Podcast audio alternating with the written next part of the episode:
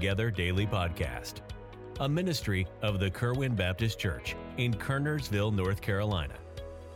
Our prayer is that through these daily devotions, we can believe together, even when we can't be together.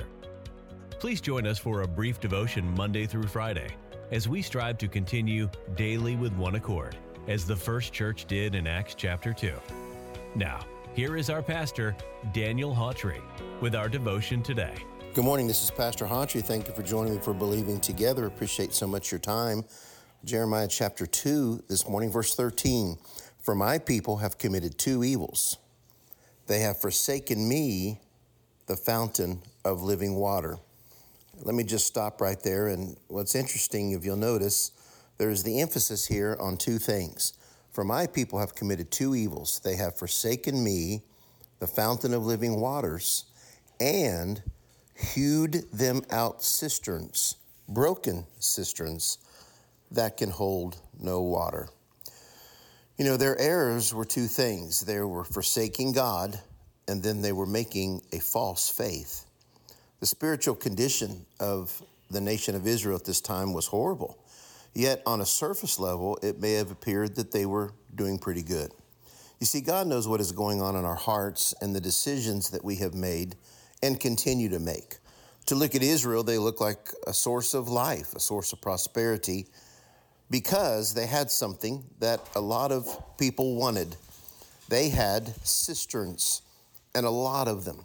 Why was that? Well, because of the dryness of the climate, water was always in great demand. And so access to water is a sign of prosperity. And they had so much water that they had put them in cisterns. These stone cisterns were the most common and practical way to store the water. The problem was these cisterns had an issue, and that was that if they were cracked, they could not hold water because it would leak out. No matter how many cisterns and how large, if the cistern was cracked, it was as dry on the inside as it was on the outside. You see, Israel no longer thirsted for God, and yet they still went through the motions of religion, from festivals to Sabbaths to all in that were in between. These were dry cisterns that failed to satisfy the deep thirst of the soul. Like so much religion, it looks like there's a container full of water, but there's cracks in it. And it, it, it fools people. They think, oh, there's, there's a cistern full of water. But in reality, because there were underlying cracks, there was no water in them at all the number of church buildings or frequency of church activities or the way we use religious language can kind of um, fool people and it can make it appear it's something that we're not. Although we don't hunger and thirst for righteousness, we look like we do. We no longer obey the word. We no longer share the gospel. We no longer seek the Lord.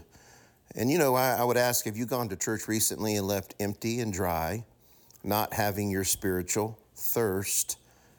Quenched. Well, it's is it the church's problem? Is it your problem? Is it both? Are we guilty of two errors of Israel, forsaking God and fashioning a false faith?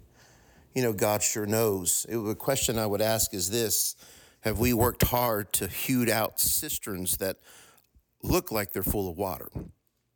Does our life look like we're full of the Lord, but in reality, in private, leaks have developed and we're dry as can be?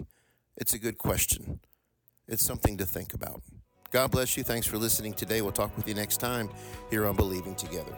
We are thankful that you joined us for this podcast today. We encourage you to subscribe to the Believing Together Daily Podcast.